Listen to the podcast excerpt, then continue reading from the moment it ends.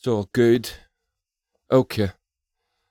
Hello, everybody, and welcome to the thing.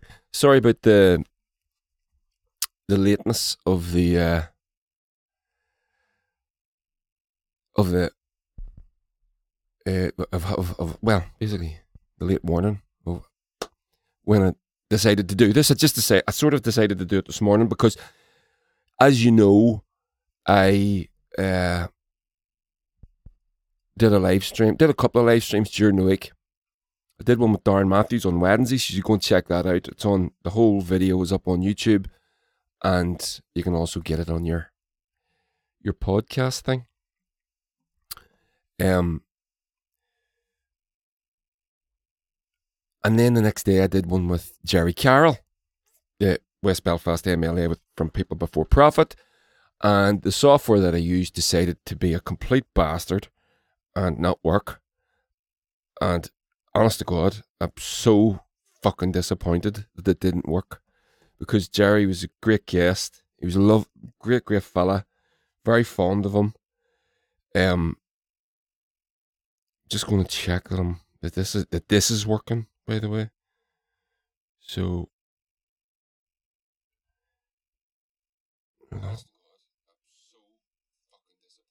there we go. There we go. So we're all working. So we kind of um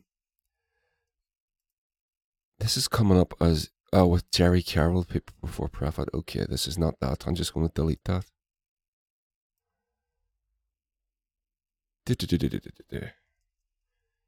Emergency. I'll just type this in now. Emergency. Live. Stream. Put in like a fucking fell on the keyboard. There we go. So, as you know, as I was saying, uh, Gerry was fantastic. We talked about everything. We talked about United Ireland. We talked about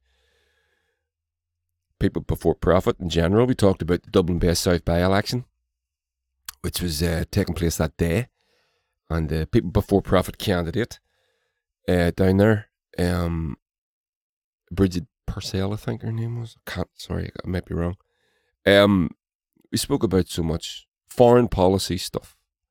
We spoke about what it's like to be in the assembly, what it's like working alongside, you know, and, and he is alongside like Jim Allister, who literally the, the the mirror polar opposite of Gerry politically, and they're sitting opposite sides of the of the, the Stormont the chamber. So we kind of uh, we talked about all of that, and it was great, and I really enjoyed it. And he was such a great guy, a lovely fella. Very, I grew very fond of him very quickly. And then it all fucked up. All my stuff, my voice recorded, so I sounded like I'm talking to myself.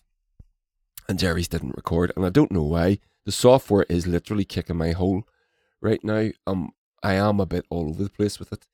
I had to come in here and do fucking basically uninstall and reinstall and do everything again, and uh, pain in the arse. I'm not even going to bother. I'm not going to bore you with the details, but I will grab my my bits. So the reason I decided to do this was I'm not going to go over the stuff with Gerry, obviously, because Gerry's not here, but I will go over. I brought up the topic of imperialism, Western imperialism, American imperialism, and what's going on in Afghanistan at the minute and a few other places. So I wanted, I didn't want to waste that because it is current. And Gerry's going to come back on, by the way. He's very gracious. I sent him an email and he, said, listen, we can do it again. It's okay. I enjoyed the chat anyway, which is very nice of him to say. Uh, yeah, he's a very busy man. He's very active in the community. He was late, he left our podcast to go and do, either go to another meeting. And then, that's another thing. I was, uh, I was at a gig on Thursday with the Bonneville. So we played a little gig and it was a little, it wasn't a big thing. It was basically, it was in somebody's backyard and backyard bar, that built over thing. But it was these sort of, it's called the Clash Against the Right, CATR, and it's this organisation across Europe called Clash Against the Right. And uh, they did, they did this little gig thing in the garden, and it was just them and their little group of people, punks, old punks from Belfast, and it was great. And we played an acoustic set, so we worked on a few acoustic tunes. We just played half a dozen songs, but it was lovely to play out. It was a real joy. So um, we did that on Thursday, but one of the guys I was talking to, who um, uh, I invited because he's a shop steward and he's a, he runs that Clash Against the Right thing, and he's a real sort of socialist communist guy. And I invited him to come on the podcast at some point, so we're going to work on that in the future. But he was talking about Gerry as well. I told him about the, the problems that I had with the with the live stream, and how how I was was that Thursday or Friday? Fuck, my days are all fucked up. Um. So spoke uh, um, I was telling him about Gerry, and he was all, "Yes, oh, Gerry's a great guy." And he and then he ranted about Gerry for ten minutes about how awesome he was, and he always turns up at things. He always he's always there to lend his support. So that's what he was doing after our stream. So we did our thing, and he, he said, "Listen, I have to go at six o'clock because I have a thing to go to." So he's that sort of a guy. He's real active in the community. He's not like these fucking politicians that show up for photo ops and then, yeah that's that's the last of it you hear about them. Like you see them now up in Belfast, all the unionists and turning up at the bonfires, walking into Tigers Bay. Jim Allister will never go into fucking Tigers Bay again for the rest of his life. Fuck him. So, but anyway, so Gerry's going to come back on. Thank fuck, and and do the thing with me. And I promise that I'll have it all sorted out. Although I'm not fucking confident, and I'm not going to invite him on until I am confident. I'm not going to invite anybody on until I'm confident.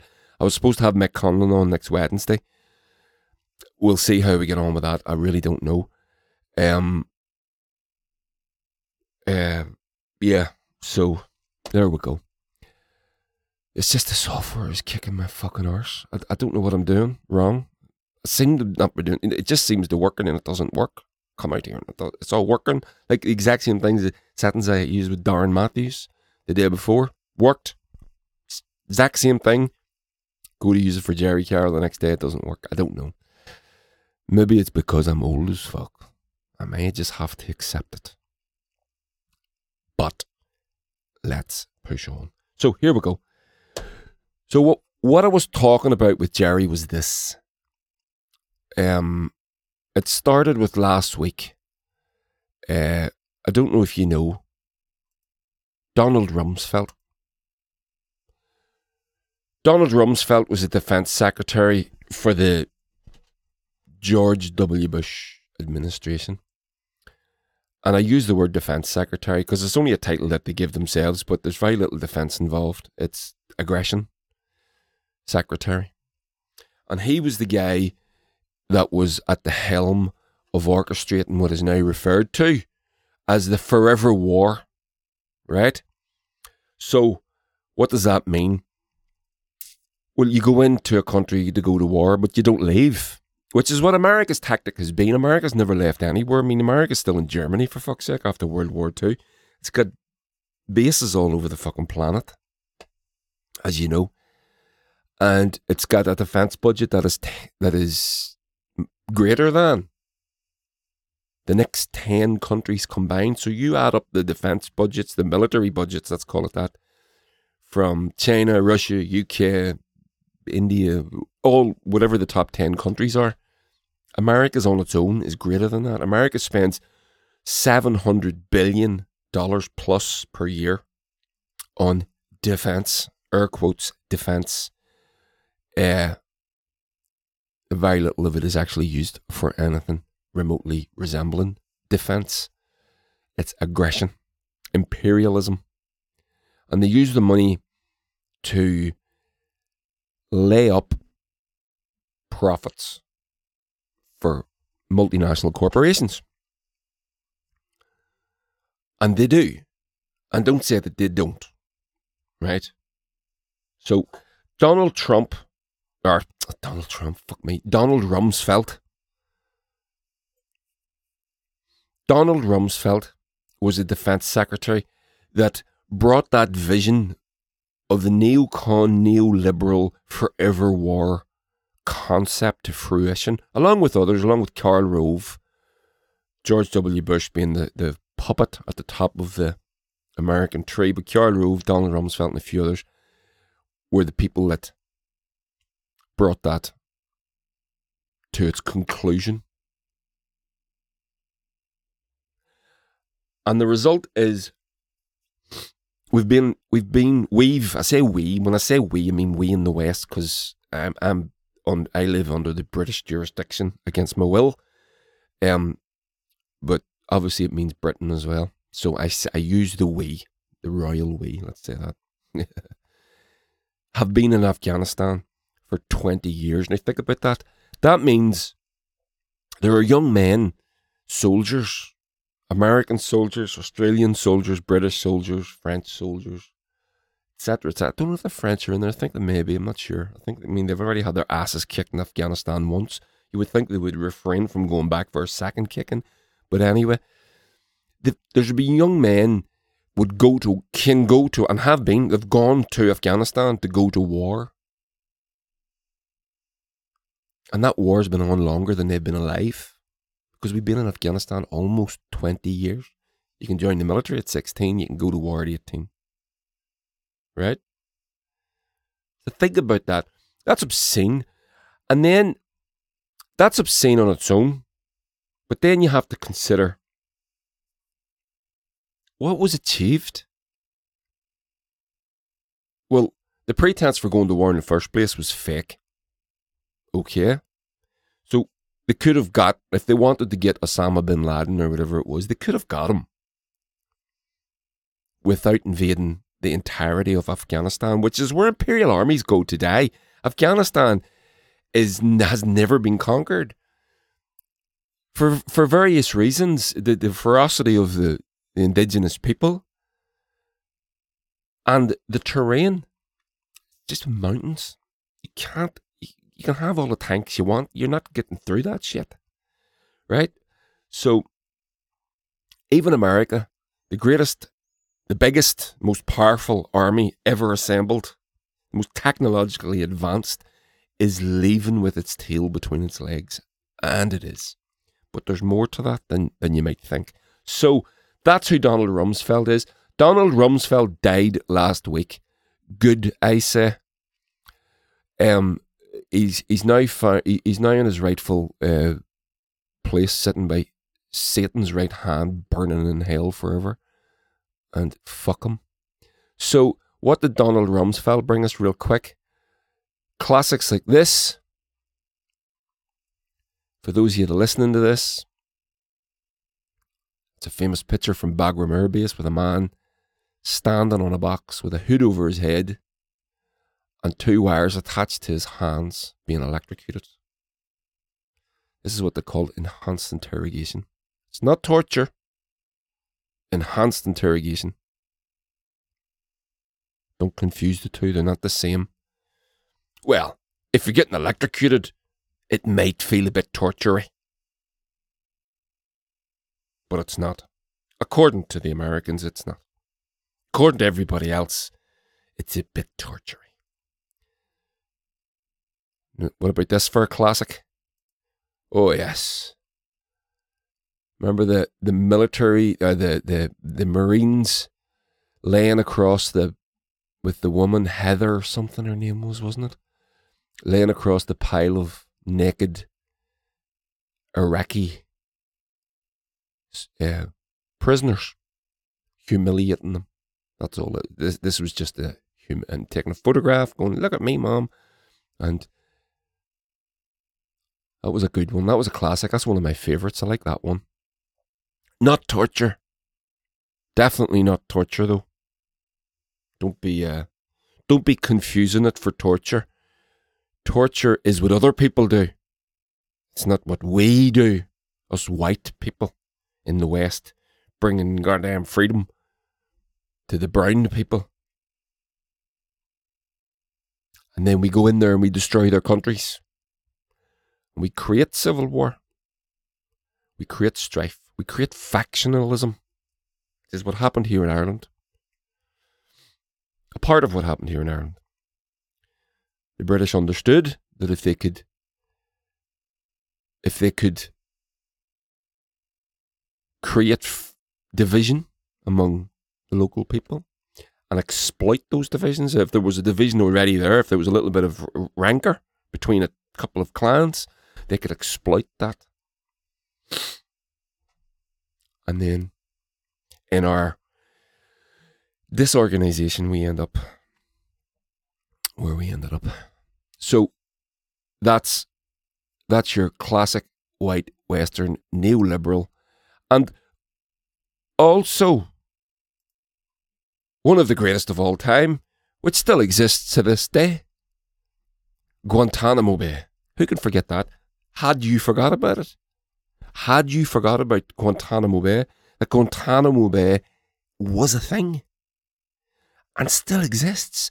What is Guantanamo Bay? Guantanamo Bay is an area of Cuba that the US never left, that the Cubans couldn't get them to leave. Remember what I said earlier on about the Americans never fucking leave anywhere? They, they built their base on the pretense, or the, pre, the pretext of stemming the flow of communism. Right? So that's why they're still there. Little quick history lesson. Fidel Castro went to the UN in New York in 1950, whatever the year was, 80, uh, 58, 59, something like that, and asked the American administration to meet him because he didn't want, he wanted to uh, introduce a socialist regime, not a regime, a socialist democracy into Cuba. You got to remember this. The communists within Castro's army was the likes of Che and Raul. Raul Castro uh, Fidel's brother, and che, che Guevara. They were the communists. Whenever they took uh, Havana, whenever they took the island, and um, Batis, um, Batista fled, Fidel Castro deliberately kept Che and Raul outside. They put them in charge. He put them in charge of things outside the capital in order to, to stem their influence of the, their communist influence spreading through the troop, the troops and the people. He wanted to keep them busy doing other things because his idea was socialism. Now, it's not that he was against communism, but he preferred socialism. But he kept the communist thing. Now, America is coming after you. It's keeping an embargo in place. The Soviets are reaching out. What are you going to do? But before that all happened, Fidel went to New York and asked the American asked the American administration to meet him to to not launch ground invasions, to not to let them get on with their shit. They want Fidel wanted to be an ally. What he wanted to do was end the exploitation of the Cuban people, which was ridiculous and bad and cruel and serious, a real bad thing that was going on in, in those islands. The Americans wouldn't let him do it. They wouldn't even. They, they sent at the time it was Richard Nixon, who was I don't know what his he might have been. I think he was vice VP at that time. They sent him. They wouldn't send anybody else, and it was considered a little bit of an insult. So that's why Cuba is communist. Cuba could have been socialist, but we know that socialism won't be allowed to raise its head in South America because America, the South Americas and the Middle Americas is what the US calls their backyard, which is an offensive term. It means that they think, and you hear people in American media and people that consider themselves to be leftists and liberals use that term, our backyard, as if they've got a right to interfere in other people's countries. And they believe it. And they do believe it. And they do it. So that's why Cuba is communist. So America keeps its base there, which is the the the, the now well it was always notorious, but now notoriouser Guantanamo Bay. Still there. There are still people in Guantanamo Bay. Somebody's son, somebody's father was processed through that hellhole. Remember the enhanced interrogation that went on that place where we discovered the joys of waterboarding, something that none of us had ever heard of until Guantanamo Bay, until the Amer- the American. I mean, this is this was a, a well known, well practiced torture technique among people that would engage in such practices. But I'd never heard of it. Most of us had never heard of it. Never heard of such a thing. What is water waterboarding? You lay someone on a table, you put a cloth across their face, and you pour water onto the cloth, and it it, it simulates the sensation of drowning. Right? Now, America creates this uh, territory called Guantanamo Bay in Cuba that is not on the US mainland. Is reason for that because it means then that they can do these things and they can keep these uh, individuals under military law and not civilian law. If they bring them on on on on the American territory, they have to the, the civil rights lawyers and they will end up in the American court system. So that's why they kept them there, so that they could torture them. And these people turned over no information. There's, it's never, it wasn't a thing. It wasn't a success. In that, in, in, in that sense, other than to torture and terrify, maybe that, maybe it was a psychological exercise. Tell your children when they, before they go to bed at night, do you be careful, you end up in Guantanamo Bay like your dad did. That's nice, isn't it? And then I'm reminded when you think about that, I'm also reminded of all the fucking commentators whenever they deemed that waterboarding wasn't torture, because there was a debate about it, whether it was, is it torture? Is it, is it all these fucking gobshites, one of which I'm going to show you in a minute. Not talking about torture, talking about something else. But the same fucking neo-lib attitude. It's not torture because it's not the same. It's enhanced interrogation. This language, and you got to understand, this is the importance of language in these situations. These words are chosen deliberately because they obfuscate from the facts, from the reality. And the Iraq War was the thing that opened that up. The invasion of Iraq and Afghanistan, the war against terror. This is the another one of those sentences. Yeah. So you end up with these words that obfuscate deliberately to be sort of catch all phrases that can be manipulated and mean anything. What does, think about it, what does enhanced interrogation mean? It can mean anything. But it's not torture. That's a different thing. The war on terror. What the fuck does that even mean? It doesn't mean anything.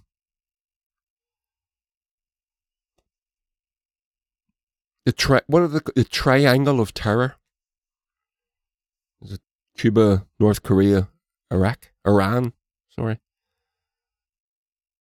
It, these phrases mean nothing, but they get recycled through the, the media, which is owned by the owned and run and work for the the the intelligence services, the CIAs and the MI6s and the MI5s and the MI6 and all that shit right? So that's why we. So anyway, I digress. But so this enhanced interrogation, and I'll never forget every commentator that was challenged to go and try it. There was people like Bill Maher, who's supposed to be a fucking liberal, has a television show, has had for 20 fucking or more years, one of the most famous liberals in the US.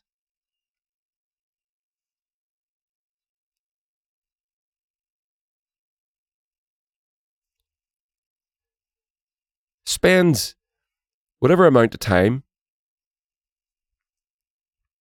saying that enhanced interrogation, waterboarding, isn't torture.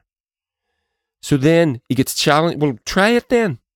Eventually, not straight away, but eventually, he go he agrees to try it. How long did he last? Seconds. Seconds. Another one, um, what do you call that? Fucking gub on a stick with a big fat head. Glenn something. Psychopath. It was on Fox News for years. Can't remember his name. He did it. Same. Seconds. Lasted seconds. Changed their mind. This is torture. Because you simulate drowning. If you've ever nearly drowned, I have. Um, it's uh, it's awful. It's terrible. You think you're going to die, and you your lungs explode, and it's a, it's torture. So,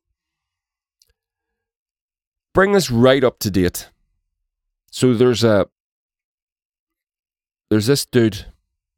We shall. I don't know if you've ever heard of him, but I'm going to introduce you to him. He's a person called Vaush. Just going to tee this up so that you can see it. There we go. Where am I there? That should come up on the screen. There we go. This is him. So he's a he's a commentator, and he calls he's a, he's supposed to be a leftist, and he in, in indeed in many ways he is.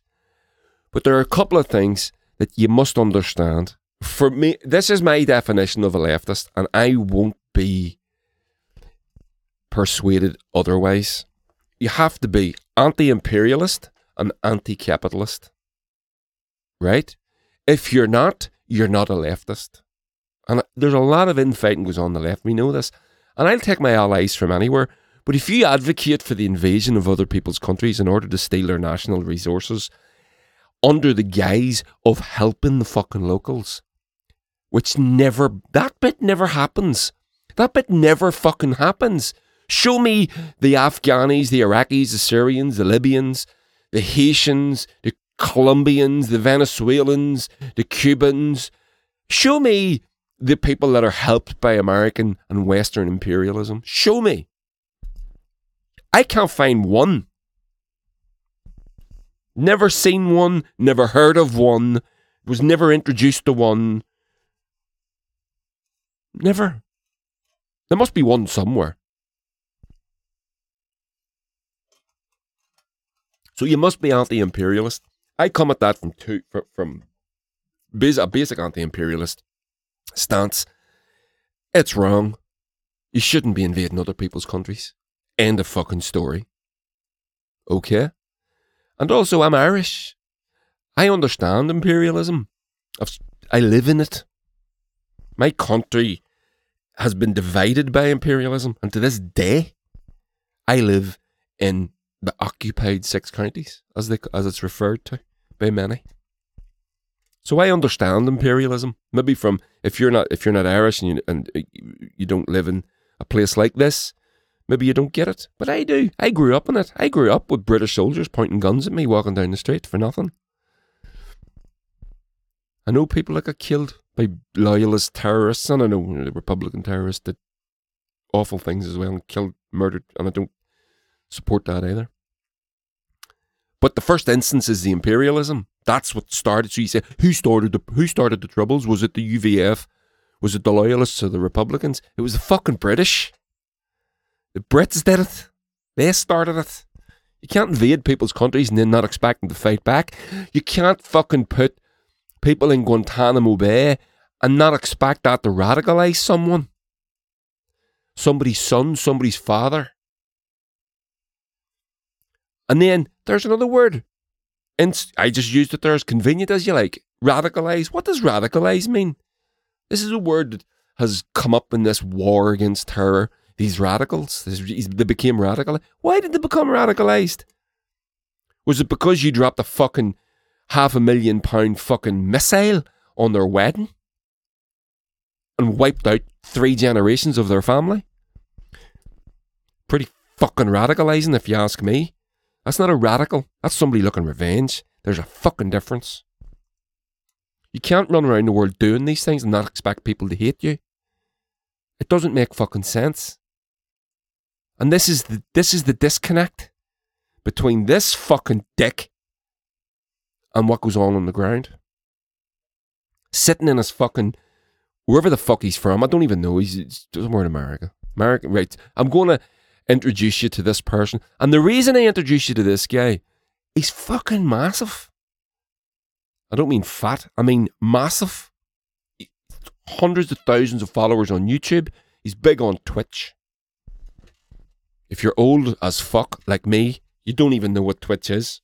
It's big. It's a gaming thing. The gamers, the kids love the the, the they go on Twitch and they do their their twitching. And they game and they chat and they video it and they put it up and people watch and they talk while they're gaming. And the right have done that for a decade. Or not quite, but getting on. And they've been they've been converting a lot of youth. And you see the rise of Proud Boys, and a lot of it happened on Twitch. So this guy decides to go on Twitch and start coming at it from a leftist perspective, which is a fantastic idea. And he's very good. He's very successful, I should say. He, he bores the tits clean off of me because he's one of these. You'll see it in, especially in American leftist discourse, especially on YouTube and especially on in podcasting and stuff. You've got this thing where they do what they call debates. So you get Vaush versus somebody, right? And you get so you get these. They consider they're considered to be quite intellectual. So people like Ben Shapiro and Vaush, and Ben Shapiro's on one side, Vaush would be on the other, and you've you, you have all these different, and they debate each other, and it's like Vaush destroys this guy, or Ben Shapiro destroys this other guy, and it's all about this uh, the coming together of two two ideologies, and somebody has to lose, right? So, but the, this is the thing: to debate properly, there are techniques, there are things you can do, there are ways to lay traps to catch your opponent. It is like that. It's not you and me having a discussion where we maybe disagree on a few things, and I can come up with you, you come up, and no one, there's no winner. You have a discussion with me in real. There's no winner. We're just talking, right? I may convince you of something. You may convince me of something. And we go about it. This is not what this is. This is this, this conflict, this coming together of two worlds, and there has to be a loser, which shows you a little bit of the, the, the mindset of the modern American capitalist binary world, discourse world. So that's what they do. And if I was ever asked to go and debate anybody like that, I would refuse because they would make me look like a complete asshole. They would make me look like a fool. They're very wordy. They're very well educated. They've got re- they can pull references out of their asses for some book and that was written in the mid blah, was boring as fucking hell, right? And it would put you off almost. So that's who this guy is. And I'll read a little bit. And you say, well, why are you ragging on him, Andre? Well, I'll tell you why. I'll show you in a second. So here's his from YouTube here, YouTube fandom. Who is Vaush? Vaush is claimed to be fairly left wing. His politics greatly shifted in high school when he became friends with the teacher he had for an advanced level course. One of the YouTubers that inspired him was Twitch streamer Destiny, aka Stephen Bond. Destiny is another one of these, again, as you just heard, a, uh, a Twitch streamer, YouTuber, de- he's called Destiny. Uh, despite seeing him as a reactionary at the time, he cites him as someone who he learned from. Right, so we.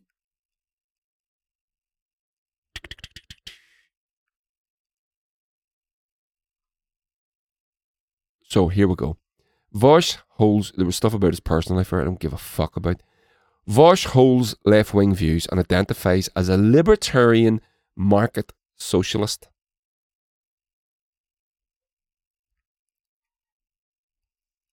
A libertarian market socialist. I don't understand what that means. Now, if you call yourself a libertarian socialist, that's an idea, that's a concept that hasn't quite come together. But I understand it. I used to use it myself because I like to be left alone. But I also don't mind the idea of paying taxes and then if I get sick it, there's a hospital there for me to go to. I like the idea of a community and a society, but basically I like to be left alone. I don't want the state interfering too much in my life. So that's sort of a crossover there. Doesn't quite work, doesn't quite add up. When I was younger and getting into politics and trying to understand the different points of view, I would have used that phrase. As I'm older now, I go, nah, it doesn't. So I don't use it anymore. Libertarian market socialist, on the other hand, doesn't make any fucking sense whatsoever. So, however, he has said he doesn't care for the label that is put onto him and identifies more like a leftist in general. That's fair enough. In spite of this, he despises authoritarian leftism. Don't we all? In fact, having heavily opposed people espousing political questions similar to that of Mao Zedong and Joseph Stalin in the past, who he refer- refers to as tankies. His long term goals are similar to those of an anarchist, meaning he believes in the conditional abolition of all unjust hierarchy in society. Fair enough. However, he stopped labelling himself as any kind of anarchist in November 20th, 2019 due to his belief in intermediary stage between capitalism and IDC. This is where we're getting fucking. This is where these guys talk. That's boring as fuck. And that's why you can't debate them because this is what the way they talk. Right? Debates. In a debate with Carl Benjamin, aka Sargon of the Arcade. If you don't know who these people are, you should check them out. They're fucking hilarious. Sargon of Akkad, they're real. They've, they're their personal. They've got you see fucked up wee beard, we shaved up beard and all, and they're very right wing. Um, uh, Ian claimed that Carl was a neo-Nazi and he hates brown people due to his views on immigration. In a debate with Stephen de Burrell, aka Destiny, regarding Kyle Rittenhouse, that dude that shot people, Ian cited Marvel movies in his argument. was widely widely ridiculed for this. But anyway, so they do this. They get well paid for it. They get lots and lots of views. It's reposted, reposted, and reposted, and they get very, very well paid. So why do I bring this up? Why do why am I, why am I bothering you with this? Well, there's a reason. I've been very suspicious of Vaush and his people and his type for quite a while now. I've been aware of him, followed him, I don't engage. Why? Um, he certainly doesn't engage with me. I mean, this guy is has hundreds and hundreds of thousands of followers, and his mass is, is in the YouTube and Twitch streaming on this. He's fucking massive, as I've said. But as as I become more aware of him, I have started to unfollow him because I've realised what he is. He's full of shit and he's a classic. He calls himself a leftist. I don't know what his leftist credentials are because again, I haven't looked into him beyond surface level. And the reason is because to me, he appears clearly to be a classic American modern liberal. And I wouldn't be surprised if over time he shifts and admits that as he gets older. Here he is. I'm going to show you a video of him. And here he is advocating for imperialism. And this was just the other day, and this did the rounds. Come up on lots of my. I follow some. Very, I follow lots of communists and all this sort of stuff. Very leftist people, and this come up, and everyone's fucking disgusted. So check this out. 30 second clip. You'll be able to hear it on the podcast and you can watch it on the YouTube. Here we go. If we pulled out, if we allowed these countries to destabilize, you know what would happen within 10 years? Guaranteed. You know what would happen within 10 years? I bet you more than anything. America pulls out with no exit strategy, no long term plan for supporting these countries. These countries fail and they turn into, I mean, we're talking Cambodia level. We're talking fields of corpses. China will come in with boots on the ground and fix their problems, and they'll be Chinese vassal states for the next century. Right. If we pulled out, if he's ta- right, so that's a 30 second clip. I could talk about that for an hour. Just just that about why this is so fucked. I'm going to play it to you again. If we pulled out. Now, this is a leftist. Remember what I said to you earlier on. For me, if you're a leftist, you're anti imperial and you're anti capitalist. Anti imperial doesn't mean you don't help people, and anti capitalist doesn't mean you don't buy things and make things and sell things. Understand the difference. Understand that you need to understand that the propaganda that's been poured down our throats all our fucking lives that socialism will lead us to Stalinism or communism or Chinese communism or Russian Soviet fascism, or uh, as Vaush says in Cambodian killing fields. This is bullshit. It's it, it, it, it, if you believe it, it means one of two things. You either you either know you're full of shit, but you're happy to repeat the talking points, and that's all they are, is talking points. Well rehearsed, well worked out talking points. Or if you believe it, or if you don't believe it, it means you've sucked this stuff up and you don't know what you're talking about. I explained to you earlier on why Cuba became communist. Cuba didn't want to. Be- Fidel Castro was a socialist. He accepted the help of the only people on the planet that could help him withstand the onslaught that they were about to face from the USA. That is why Cuba is communist to this day. The embargo that still exists on Cuba and is getting worse.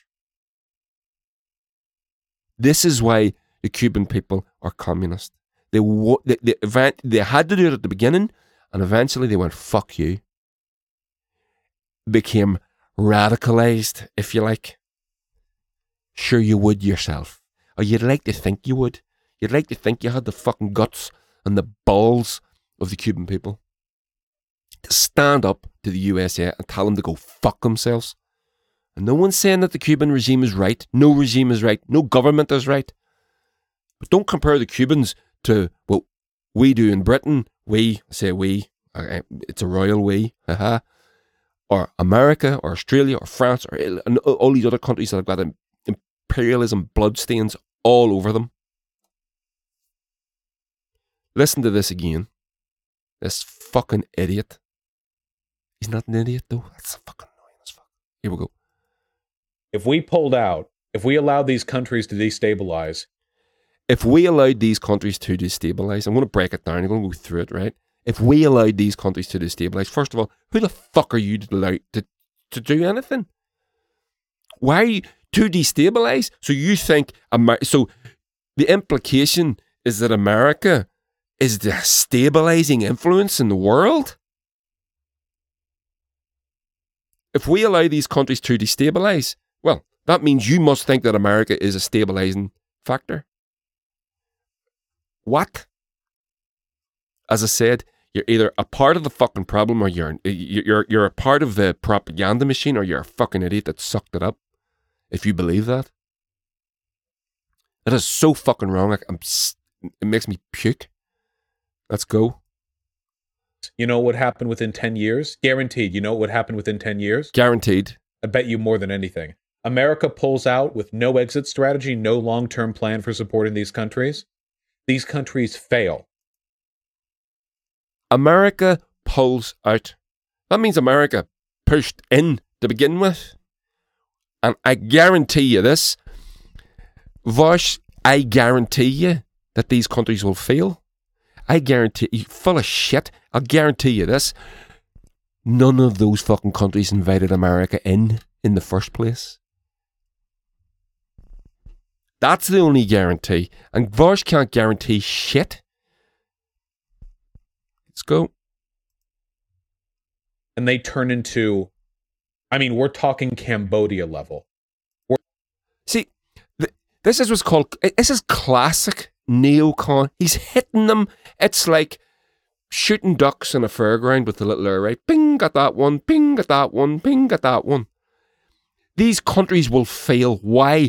They said the exact same thing about us in Ireland. We are uniquely incapable of governing ourselves. We, us, are uniquely incapable. That's what they told people for hundreds of years on this island. And this is a classic imperial tactic. This is what they do. They did it in India.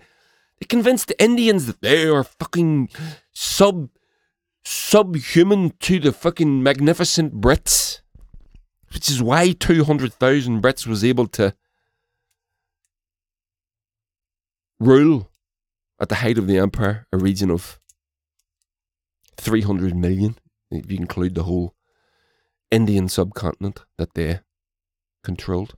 And a part of that is you have to convince the people and be convinced that you're superior. It's the cover for cruelty. Why did you do that? But these people don't fit. They did it with slavery in America. It's okay. Whip them to keep them in check. They don't feel pain like you do. They're different. That happened, by the way, on a massive scale. It's okay. Separate them from their children. They don't feel emotions like you or me. They're different. They're subhuman. They're incapable. You're doing them a favour because they can't look after themselves. They're incapable. That's what this dickhead's doing. Exactly that. In 2021, and he calls himself a leftist. Fake as fuck. I mean, we're talking Cambodia level. We're talking fields of corpses. China will come in with boots on the ground and fix their problems, and they'll be Chinese vassal states for the next century. Right. This is this is the, the, this was the the belter for me. China will come in with boots on the ground. Now, what's he talking about? He's talking about Afghanistan, Iraq, all the countries that we've named, right? China will come in with boots on the ground. When? Where? Show, show and tell. Show me. Show me where this has happened. America has disputes about Taiwan and a couple of other countries in in and around its own territory that it claims to be Chinese and have split off after Western imperialist interference. But beyond that, where where has China put boots on the ground? China has come in with the belt the belt and, and road strategy, where they're going to help second world, third world countries develop their infrastructure. China doesn't put boots on the ground. Boots on the ground? Who do you think of when you hear boots on the ground? The West, America, Britain. America in particular. That's what America does. It's not what China does.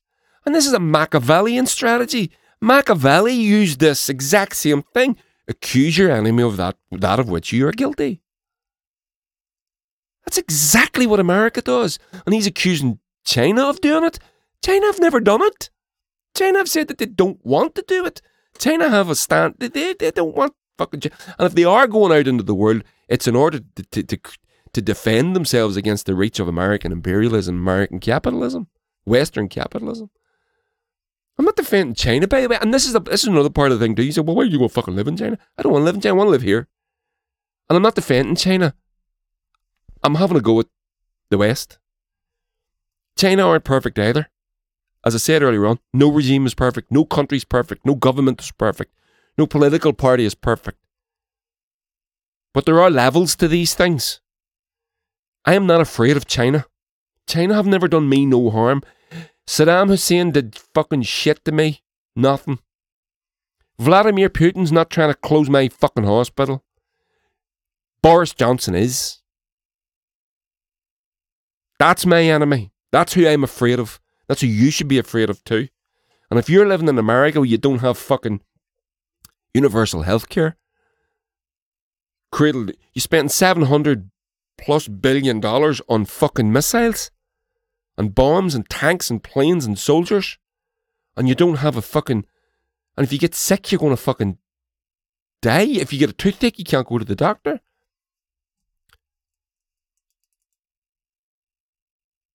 Not everybody, of course. The wealthy are fine. It costs you $200,000 to go to university. Plus. And then if you suggest that it's socialism, and because it's socialism, the next thing you end up is you're obviously going to end up. I mean, where else? The only place you can end up is Soviet fascism. Because that's what happens. One day someone's saying you don't have to pay to go to school. Next thing you know, you're in a gulag. Three minutes later. That's the fucking way these people think. Without t- there's no there's no taking into account all the things that cause things to happen. Right? Why is communist? Why is Cuba communist? There's Fidel Castro, Beardman bad, Cuba bad, Russia, Soviet, missiles, communism, brr, bad. That's it. No concept, no fucking, no grey areas, no let's figure out why. And you say, well, why does America, why is America so against socialism? They do not want, why, why does America have this concept of our backyard? It's our backyard. We're entitled to interfere. Because they don't want to see socialism success. A success of socialism in with their neighbour. They can't have it. Because if it works there, it'll filter through. And then the people in America will want it. And then your corporations won't be making as much money as more money than has ever been made before ever in history. We're now got the three richest men on the planet are now in a fucking space race. Jeff Bezos, Bill Gates, and that off fuck from Amazon. Aye, no, it's Elon Musk. That was it. The car guy. Instead of, this is instead of paying taxes and providing healthcare to your fucking people. And this is I'm not a big treasony traitory guy. I don't I don't go for that shit. If your country or your government need criticised, then by all means, fucking criticise them. This fucking standing up and saluting flags and singing national anthems like a good boy. Fuck that shit. If things need changed, they need changed. And things do need changed. And but instead of paying your taxes, these three fucking psychopaths are now in a race to be the first billionaire in space. They're talking about colonizing Mars while setting fire to Earth. And we all know this stuff doesn't make any fucking sense, but we're letting them do it anyway. It's like that, that old saying the reason that we have a union, the reason that you have a union is so that the workers don't kick the, the, the owner's front door in and hang him and his family from the balcony. Because that's your alternative. Otherwise, or you can negotiate with the union. And what do you get for that? You get the weekend, you get maternity pay, paternity leave, you get sick days, you get bank hol- holidays, statutory pay, all these sorts of things. You have rights. You're not expected to work yourself to death.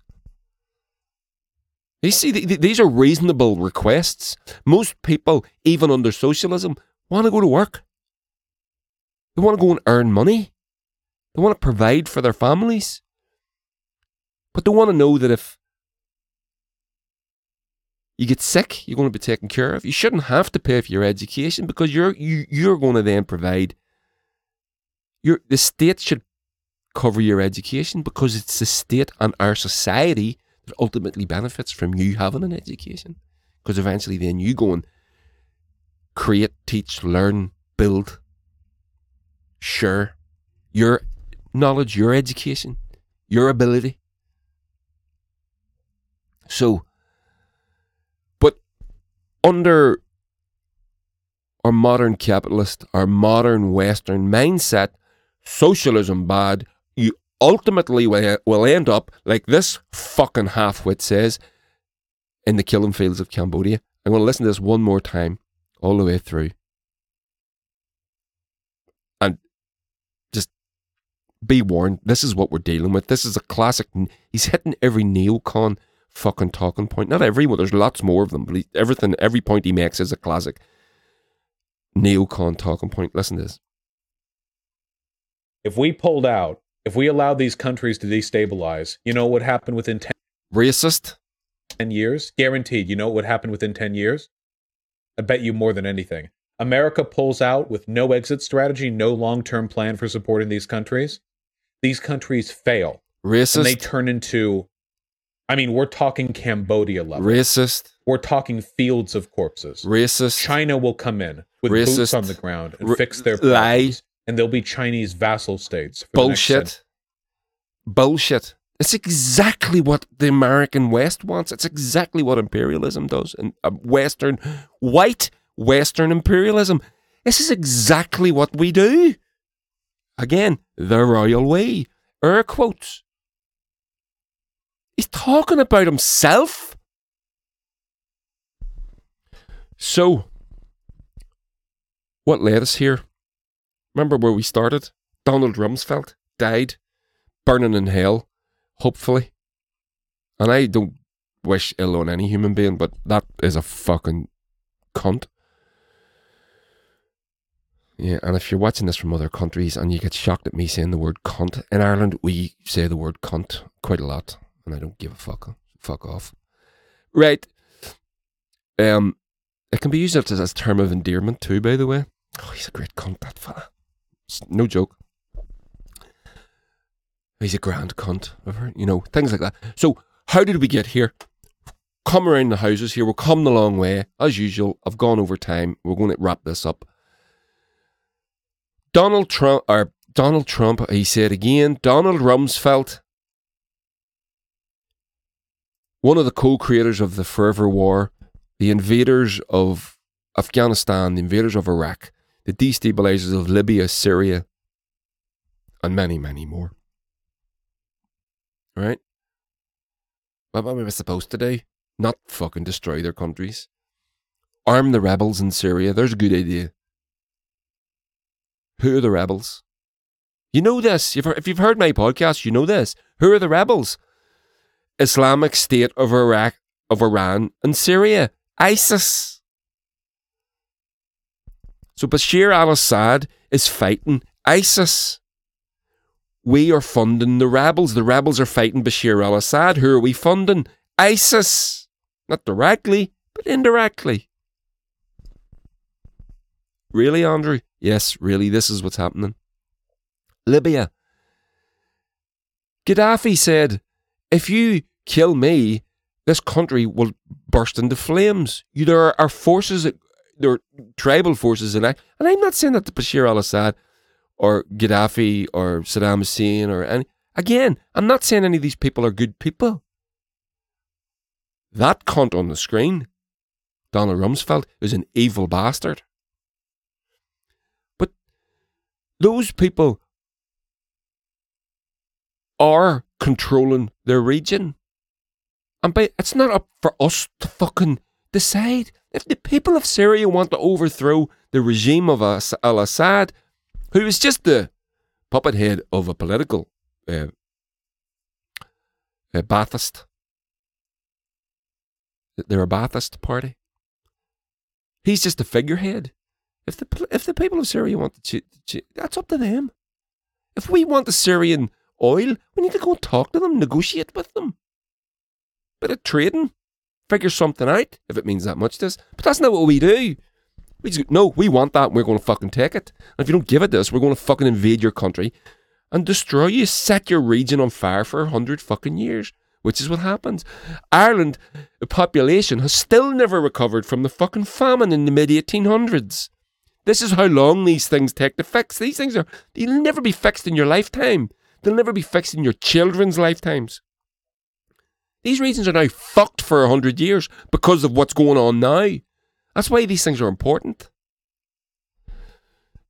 So, Rumsfeld, the inventor of the, the, the co-creator of the Forever War, Vosh, the fucking mouth on a stick of the neocon, neoliberal conservative hierarchy in Washington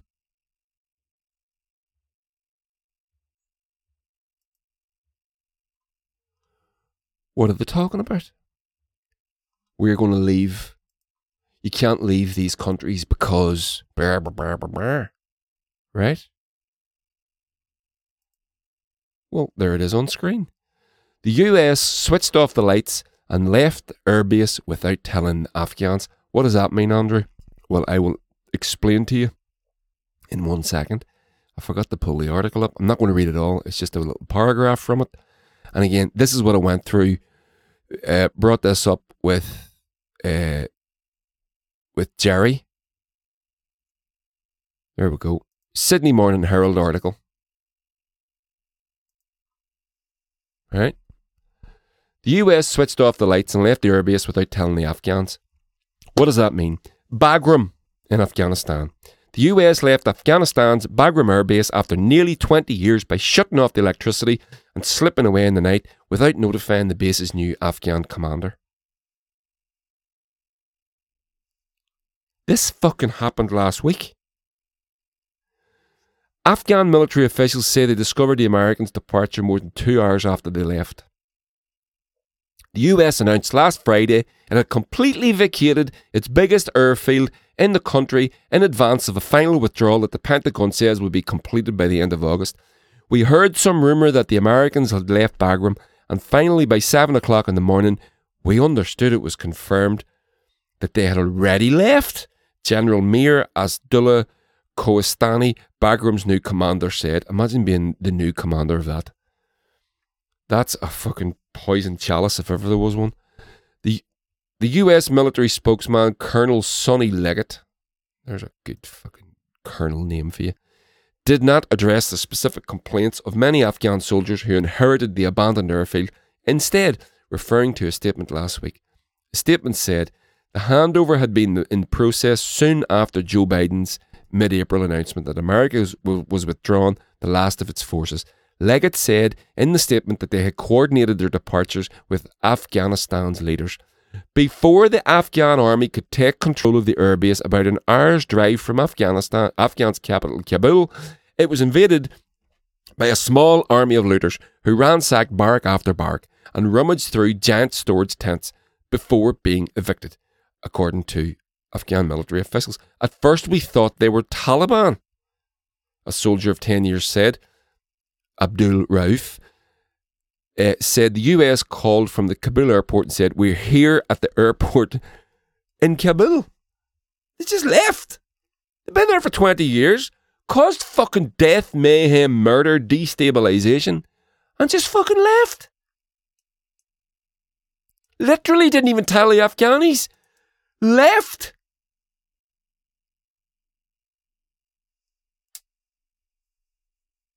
Now, I'm not advocating that they fucking stay. But there's a better way of doing it than that. And that shows you the, the amount of the fucks that they don't give. They don't give a fuck. There was no reason to be in Afghanistan to begin with. The Taliban, by the way, the reason was that we that, that they were going to get um, what do you call him, Bin Laden. The Taliban were negotiating with the Americans. It turns out behind the scenes to hand Bin Laden over. They could have got bin Laden. The Taliban would have given him over. Right?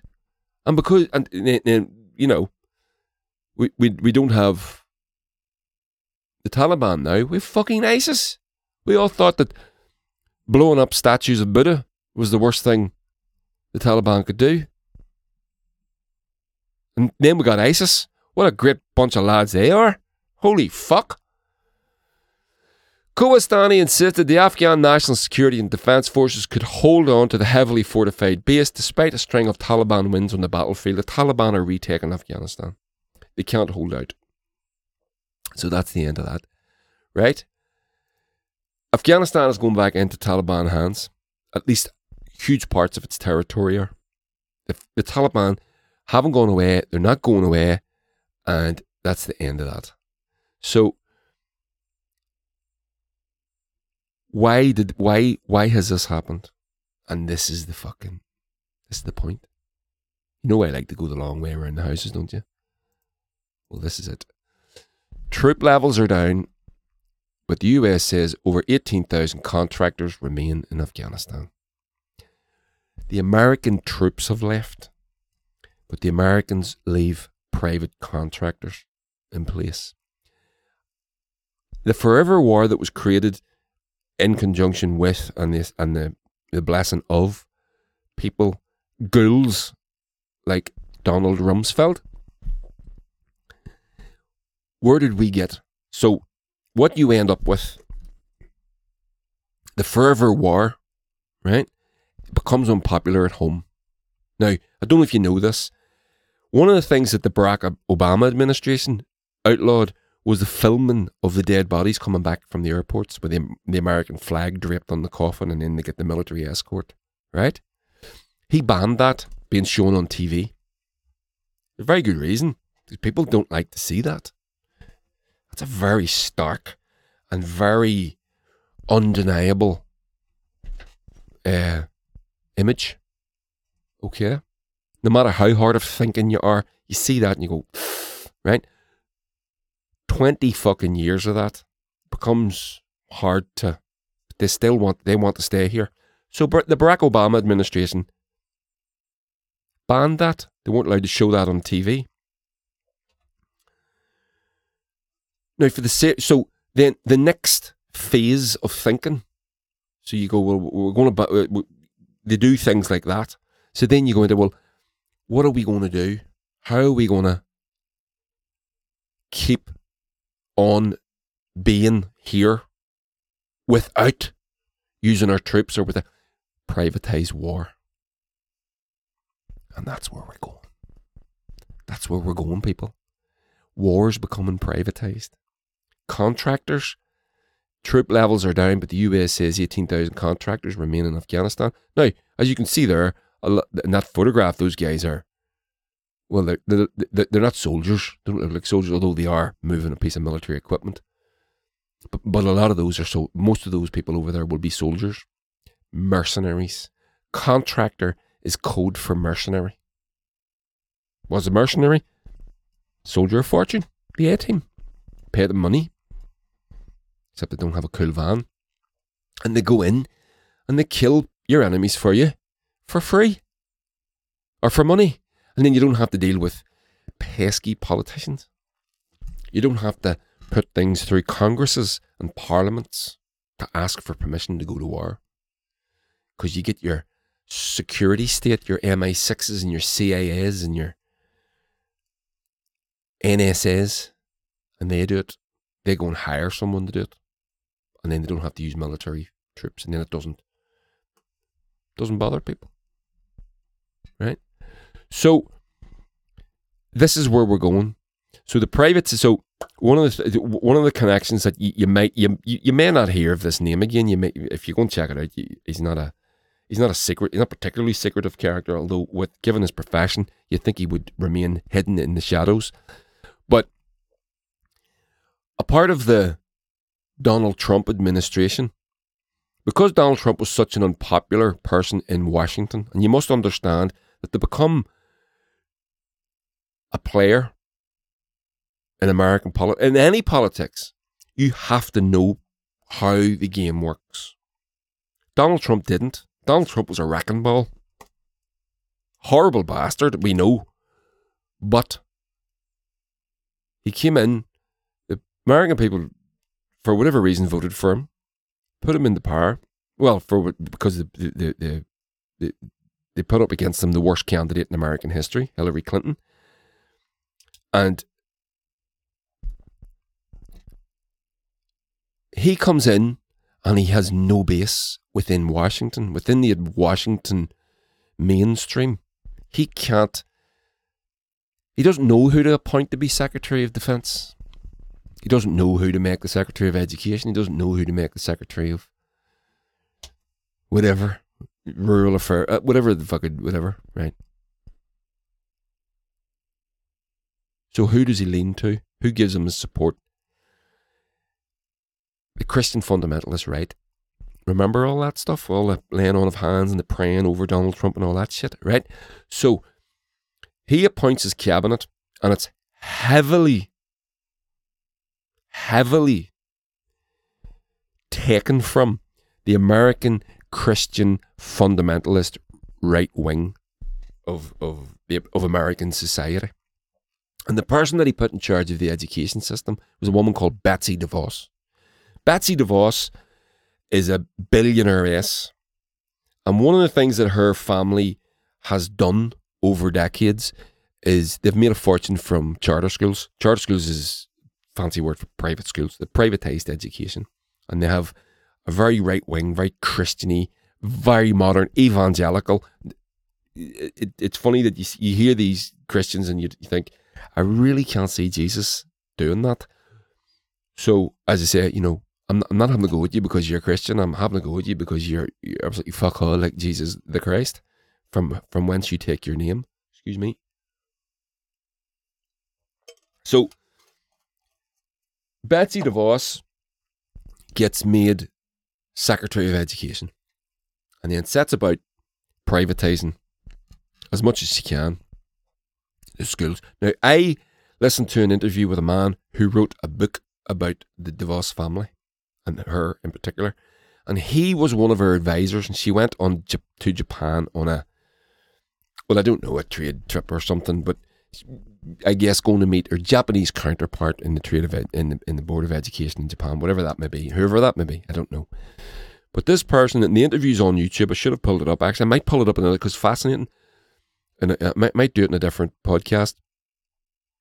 He says this woman, this billionaire s, has lived such a gilded, exclusive lifestyle. She saw a bus in the airport in Japan and didn't know what it was. A fucking bus. She asked him, What is that? It's a bus. She'd never seen one before. This is a woman that lives a world of private jets, stretched limousines with darkened windows, doesn't speak to cleaners and waiters and waitresses. This is not her world. She's the Secretary of Education.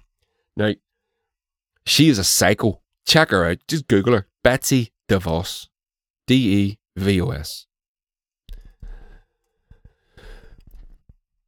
She has a brother called Erik Prince. Erik Prince is the head of an organization. I can't remember exactly. They're called Black Hawk or Black Rock or something. I think of Black Rock, and they're basically a mercenary outfit. And wherever there's American mayhem in the world, Erik Prince won't be too far behind it. And a part of their mission statement is to privatize war. So within the American Washington mainstream, you now have, and he's not on his own. There's lots of these guys, but his sister was the Secretary of Education for four, five years, right? He had direct access to the, the deepest seats, deepest seat of power in Washington, direct, straight through. And these organizations are what this headline is referring to 18,000 contractors remain in Afghanistan. Private mercenaries, they get paid fortunes to go in and do the dirty work that they don't want the caskets with the flags draped over them coming back through the airports that they're not allowed now to show on TV. So, this is what this is. This is where we are. And this is why these forms of imperialism won't go away. The American military budget can fund this 700 billion plus dollars a year. But they don't have, they can't offer all their citizens healthcare. This is what you're dealing with. And this is why this is going to go on for, for, for generations and decades because we're now pulling out, they're now pulling out troops from Afghanistan that have been there for 20 years and they're doing the same in Iraq. But they're leaving behind these fucking animals who, who are even worse. They don't, they won't suffer the indignity of a military tribunal if they fuck up. If they get caught fucking up fucking up's one thing, getting caught's quite something else. So there we go. I'm done. Finished, finished, finished. Uh, it's the end of my pod. I'm gonna actually. I'll just show you this real quick. I wanted to um. I'm going to end up with so this is the culture section. So I'm going to put the theme tune in. Burka burka burka. Right. So the theme tune. Um. Where's the wee? Oh no, I've lost it. So there's the theme tune. Oh no, I can't find it now. Ah, pish. So I can't do the culture bit. I can't find the picture of the flower. So there was a picture of um, foxglove plant. I I have a cat here. So this is nice. I want to end up with something nice. Because, uh, ah, there we go.